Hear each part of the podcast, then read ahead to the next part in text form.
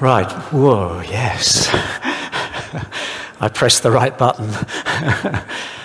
this is, uh, in the immortal words of the film Notting Hill, this is surreal but nice uh, to be back. It's actually 16 years, Ollie, uh, since I was on staff here uh, when we went to the Gulf to build an international church. But it's just so great to be back with familiar and some unfamiliar faces as well. And uh, it's my huge privilege to be able to uh, unpack the beginning of a beautiful story, a beautiful book of the Old Testament, the book of Ruth. And I suspect that you know the story well, but you know there are so many themes in the book of Ruth which foreshadow Jesus, which talk about the goodness of God. It's a precious little book. I, I kind of call it a novella. It's a short story, but if you don't know it, you're in for a treat over this next few weeks because uh, we're going to unpack the meaning behind the book of Ruth. So, without further ado, let me pray. And if you've got your Bibles with you, turn to Ruth chapter 1, or does it magically appear behind me? I'm not sure, probably does. So, um, let me pray and, uh, and let's get straight into this.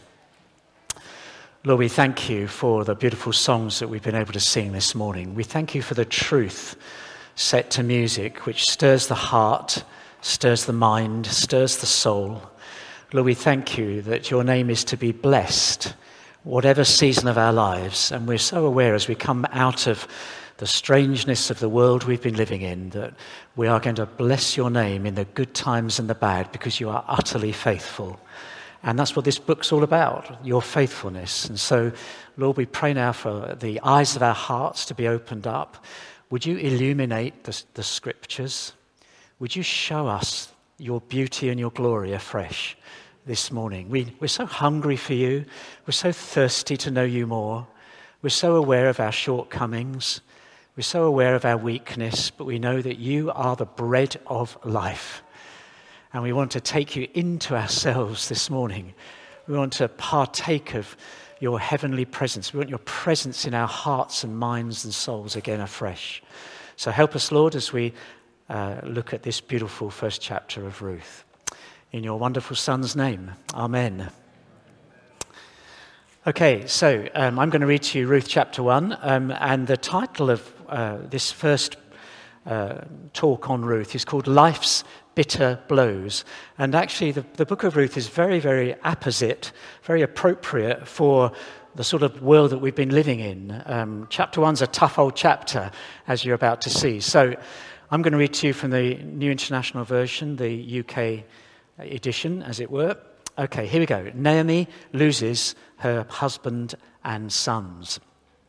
In the days when the judges ruled, there was a famine in the land. So a man from Bethlehem in Judah, together with his wife and two sons, went to live for a while in the country of Moab. The man's name was Elimelech, his wife's name was Naomi, and the names of his two sons were Mahlon and Kilion. They were Ephrathites from Bethlehem, Judah, and they went to Moab and lived there. Now, Elimelech, Naomi's husband, died, and she was left with her two sons. They married Moabite women, one named Orpah, the other Ruth. After they'd lived there for about 10 years, both Mahlon and Kilion also died. And Naomi was left without her two sons and her husband. When Naomi heard in Moab that the Lord had come to the aid of his people by providing food for them, she and her daughters in law prepared to return home from there.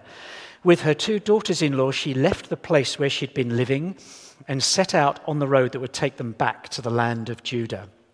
And then Naomi said to her two daughters in law, Go back, each of you, to your mother's home.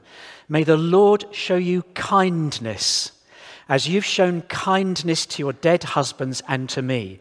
May the Lord grant that each of you will find rest in the home of another husband.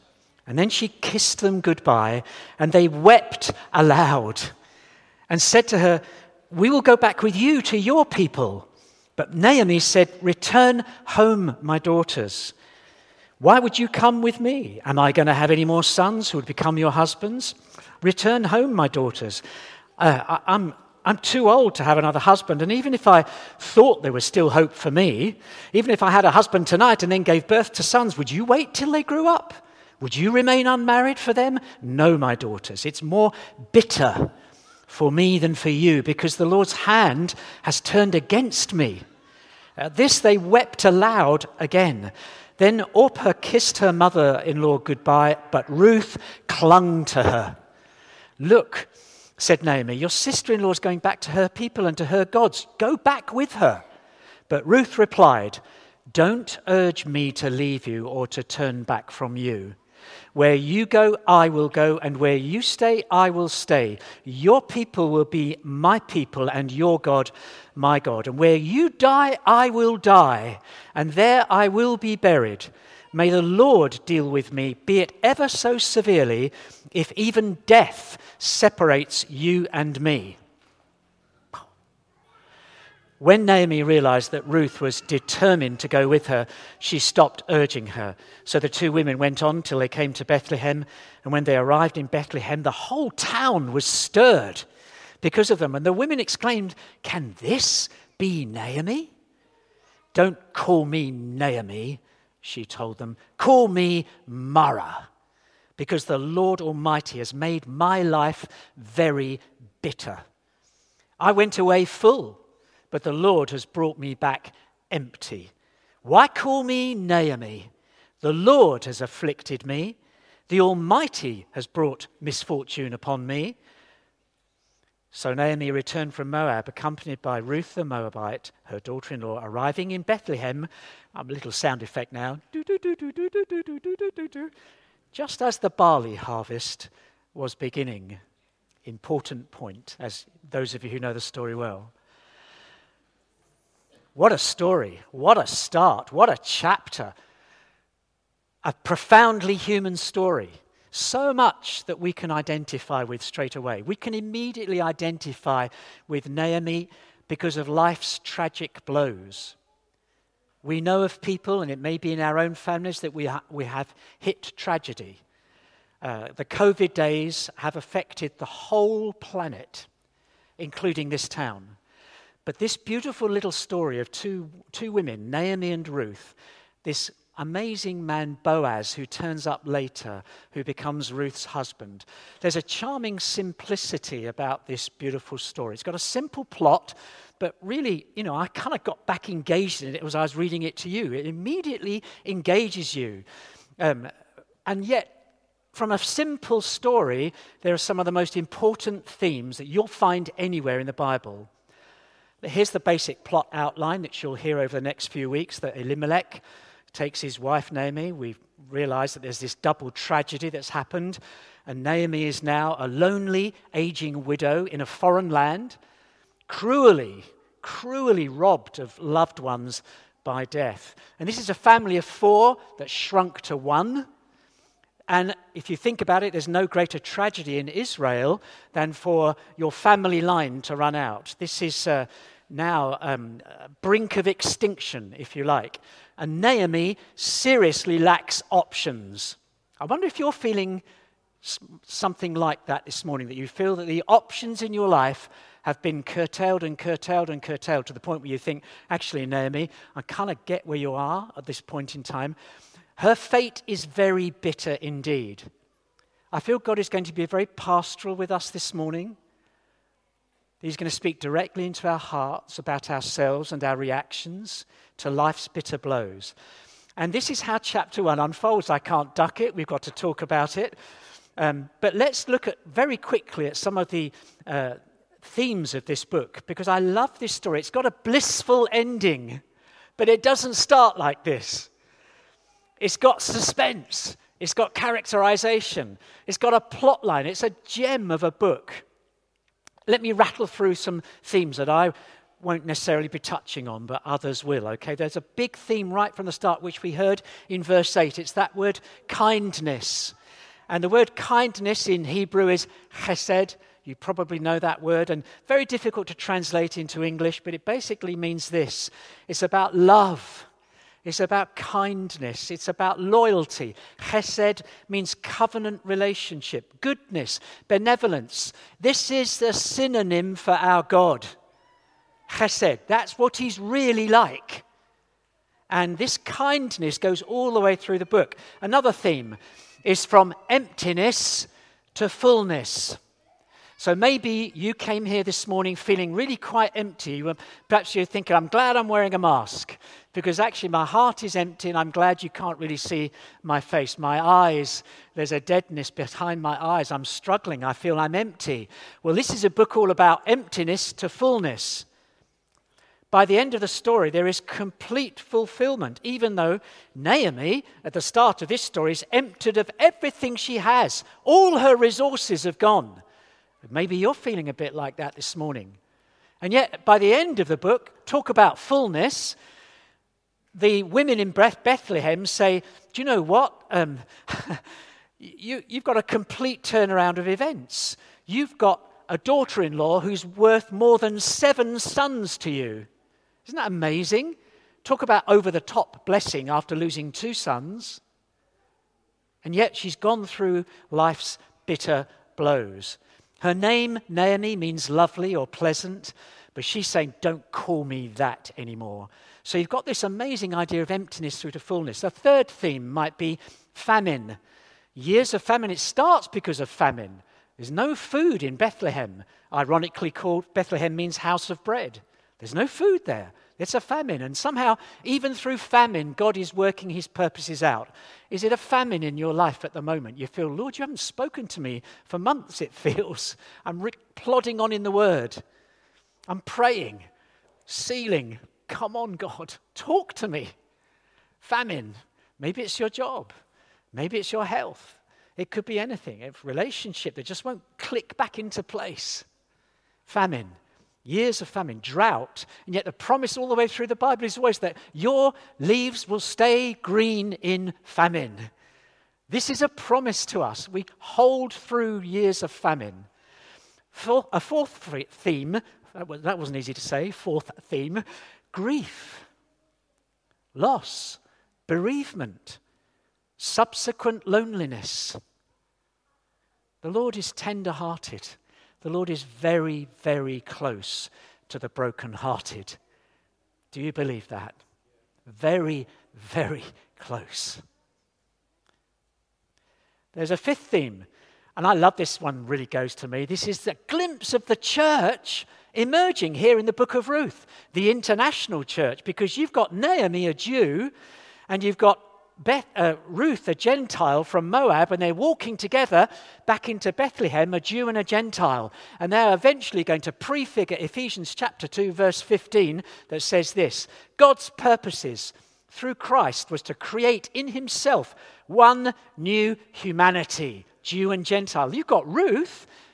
And you've got Naomi, one new humanity, prefigured in the book of Ruth. Isn't that exciting? That speaks to me I love, I love the whole. I, mean, I think of Israel and Palestine now without getting at all political. Dear Lord, Ephesians 2:15, right now for the Holy Land, the Jew and the Gentile. Lord, bring it through Christ. The hostility, break it down, Lord. It's break. It's here in Ruth. Another theme, and I love this one, is the constant hidden providence of God. Constant hidden providence is stalking you, if I can use that expression, following you all the days of your life. You are being followed by hidden providence. And it's worked out, what I love about Ruth is it's worked out in ordinary lives. You can't really call anybody evil in the book of Ruth. Even the guy who doesn't want to marry Ruth and allows Boaz to marry her, he's not a bad man. He just thinks, man, I've got to look after my own family. There's no one evil and nasty in the book of Ruth. These are very ordinary people. You don't get any miracles in the book of Ruth. You don't get supernatural developments. You don't get visions. You don't get audible voices from heaven. You just get ordinary people in the outworking of their lives, just like you and me. God works through the ordinary circumstances of our lives. Isn't that thrilling? We need to remember that again. We don't need to go to the mountaintop. He's with us at the washing up bowl. He's really up close and personal. And these are the very scenarios where God chooses to operate. Do you believe that? Do you think, no, I'm too ordinary?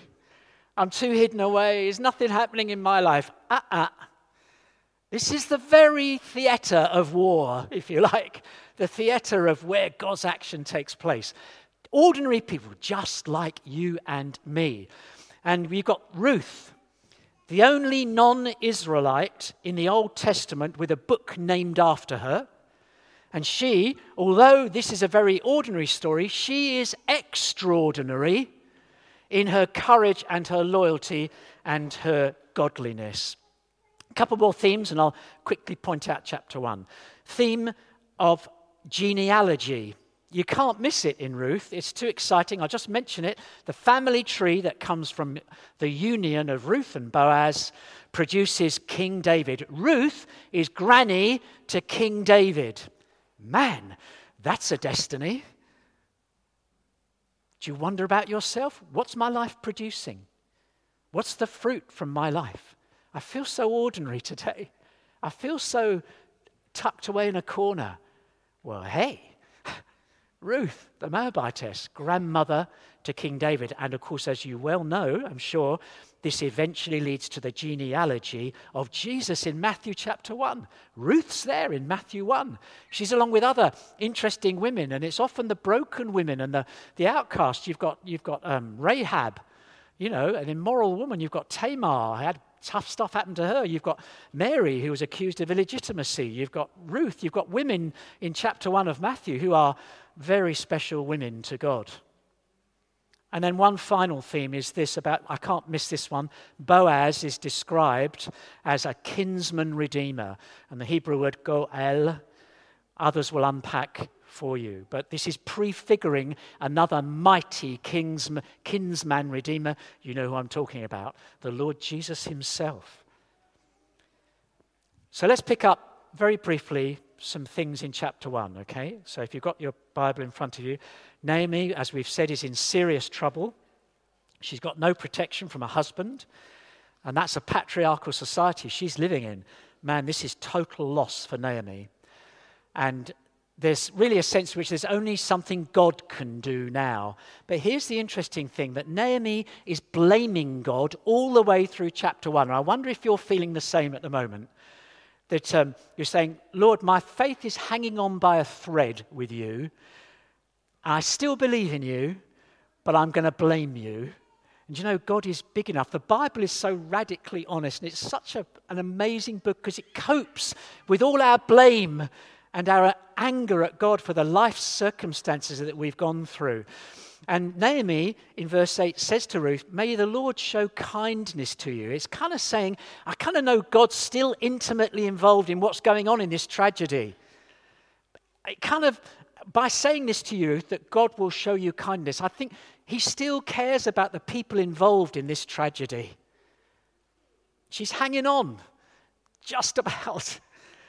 And yet, and, and, verse 9 is so hard to read. Uh, Ruth kisses her daughters goodbye, and they're weeping aloud. This is emotionally packed. And often we hide our emotions away. You know, we, we go away and grieve in quiet, but we go away and we don't tell people how we're really feeling. But these are people weeping aloud.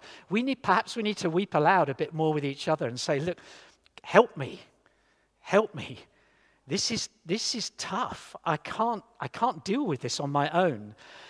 And then we must look at her bitterness, how she explains her loss of hope. She's basically saying, I accuse God Himself. I hold God responsible for my losses. This is so dangerous, and yet she's so safe that God is, loves her and will turn her circumstances round. Now, notice what happens to the two daughters in law. Orpah goes back to Moab, and the author of Ruth, some think it was Samuel, we're not sure. The author doesn't criticize Orpah. You notice that? She, she does the sensible thing.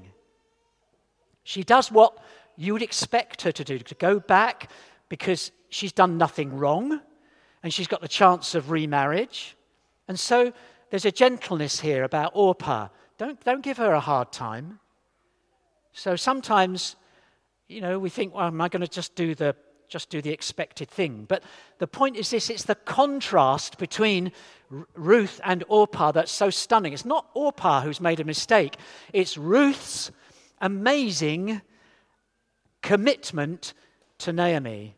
One commentator puts it like this When Ruth gives her majestic reply to her mother in law, one commentator says this this is a formal pledge of commitment. It is amongst the highest expressions of commitment anywhere in Scripture. It's often used at weddings. Ruth resists all pressures to break the relationship and commits to the other person, Naomi, for life. Now, I want us to go fast forward into the New Testament and right to today and us and the Lord. You may have gone through some of the most difficult times of your life in this last year. And I feel like I just want to say this to the Lord Jesus myself as a disciple. I wonder if you can say this with me. Don't let the pressure of my circumstances leave you, Lord Jesus. I'm not going to turn back from following you. Where you go, I will go. Where you lodge, I will lodge. Everywhere you will be, I will be. Say this to the Lord. Your people are my people, the church. Your God, my Father in heaven, your Father in heaven, Lord Jesus, is my Father. Where you die, I will die. I will pick up my cross and I will die to the world and I will be crucified with Christ and I will follow you to the day of my death. And then I will give you a solemn oath like Ruth, Lord Jesus. Thus may Yahweh deal with me ever so severely if anything but death separates you and me. That's my covenant language to you, Lord Jesus. How are you doing with that? total commitment from Ruth to Naomi. And you know what? It, you notice in chapter 1, she's speechless. She hasn't got anything to say. She's been bitter, but it, it stops her. She's speechless. There's something so extraordinary about this in contrast to Orpah's sensible move. We need to become, is there a word, unsensible? We've got to keep on our radical edge of following him. We've got to be reckless. We've got to go with him into the uncertain future. Here's another quote from another commentator Ruth gambles the security of the familiar for the uncertainty of the unfamiliar. You may be in unfamiliar circumstances now. That's probably, no, it is the safest place for you to be as you trust Him.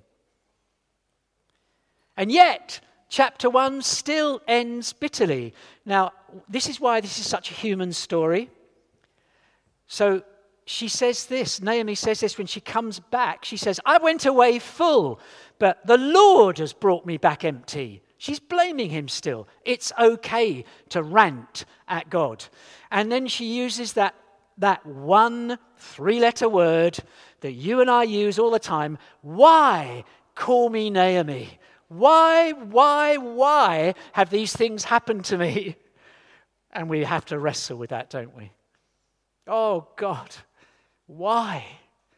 Maybe you're asking why at this point in time. Why is this, why is this happening? And here's a phrase I got from another commentator that ancient cosmic troublemaker, God Himself, has brought misfortune upon me, says Naomi. And yet, look how the chapter ends. Just as the barley harvest is beginning, they come back into Bethlehem. And if you know the story, you will know that Ruth will go out into the barley fields and she will meet her future husband. And the astonishing blessing that comes out of that last chapter of Ruth will be hers. So it's the chapter that ends with bitterness. And whoever gets to preach on chapter 4, it will end in bliss and the fulfillment of all the goodness of God. So we hold on Amen? Let me just give you four lessons from this, and then I want to stop now and I want us to pray and minister, and perhaps Rich, if you can come back after that, all right? I feel God wants to say this to some people here today. This is very upfront and up close and personal to you now. So it's great to have as many people in the room as possible because God wants, is tender with us today. He knows what you're going through. He's drawing you to himself. Do you not feel him draw you to himself? Say, hold on, don't believe these present circumstances. Don't you dare interpret your world in your finite understanding. Okay, four lessons for us. You ready? Lesson number one Do you have low expectations? Or even none at all from God right now or from life? Have you given in to what you, you might call common sense? My common sense tells me that this is all I can expect. Have you given in to your, your version of common sense? Is this your reality right now? That God won't intervene for you? This is what Naomi is coming up against her expectations. They are low to the point of non existent. What about you? Where are your expectations in God this morning after a year and three months of what we've gone through? And whatever has happened to you, I don't know all your circumstances. Number two, ends and beginnings. Ends and beginnings. Naomi went away, but she came back. That took courage. It was the end of something really big in her life, away with her husband and two sons and two daughters in law. But it was the start of something else. Little did she realize it. Little did she know what was going to happen to her. Now, are we incapable of understanding fresh beginnings in our lives? Have we got to that bitter point where we say, this is actually just an end? Can I see a beginning beyond my end? The book of Ruth is all about that. Where are you with your ends and your beginnings? Has God shut something down in your life? Do you, do you see a little crack in the door of light under the door? That maybe, just maybe, get away from me, common sense. Get away from me. I trust in the Lord. Psalm 91. You're in charge. I'm interested in Psalm 91, even though it says you won't even stub your toe. Have you noticed that in Psalm 91? Just picking up on what you read, Ollie. Actually, then says, I'll be with you in trouble. So you might stub your toe in Psalm 91 because God will be with you all the way through your troubles. Okay, so I mustn't get distracted by Psalm 91. Third point. So low expectations, ends and beginnings. I'm nearly done now, okay?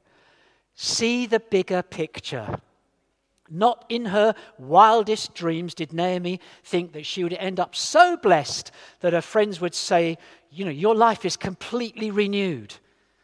You know, he, he who loves, she who loves you, your uh, Ruth, your daughter in law, is better to you than seven sons. And you'll notice at the end, Naomi takes the baby in her lap, just as, just as Ads has come up with his little girl. Naomi takes the child and lays him in her lap and cares for him. And all her hurt is washed away. She's healed inside. And the women there actually say, Naomi has a son, not Ruth. How extravagant does that blessing feel? This is kind of like my son. So it goes beyond reason, the blessing of God.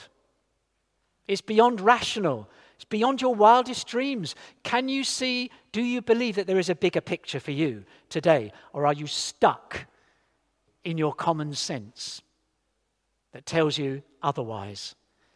And my last thing is this, and I think this is definitely for some people here today. I, I, find, I feel this very strongly. Are you ready? Okay, come home. Only God can fill your emptiness. Only God can meet your deepest needs. Come back, if you must, empty. Come back, if you must, with small expectations. Come back bitter if you must, but come back. Come back to God. Come home.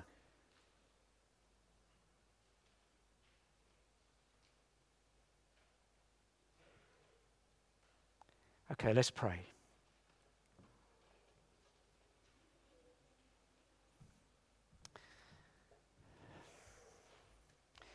Perhaps you could just start playing quietly, Rich. Okay, let's just be before God now. This is such a challenging chapter.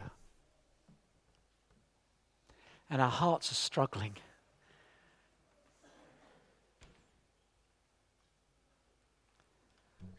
Lord Jesus, just I pray now for my dear friends.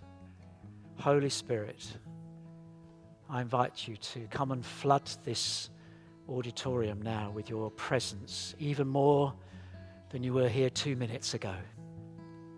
Holy Spirit, come upon us. We're now going to do some surrendering, surrendering of our own understanding, surrendering of our own limited way of thinking. We're coming back to faith in the goodness of God, the Hesed of God, which is everlasting to everlasting. I just want you now to offer back to God some dashed hopes. We've all got them, myself included. We've all got them.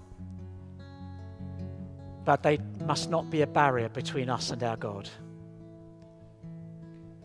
Come, Holy Spirit, and minister deep into hearts. And I pray for you to breathe on our hopes again.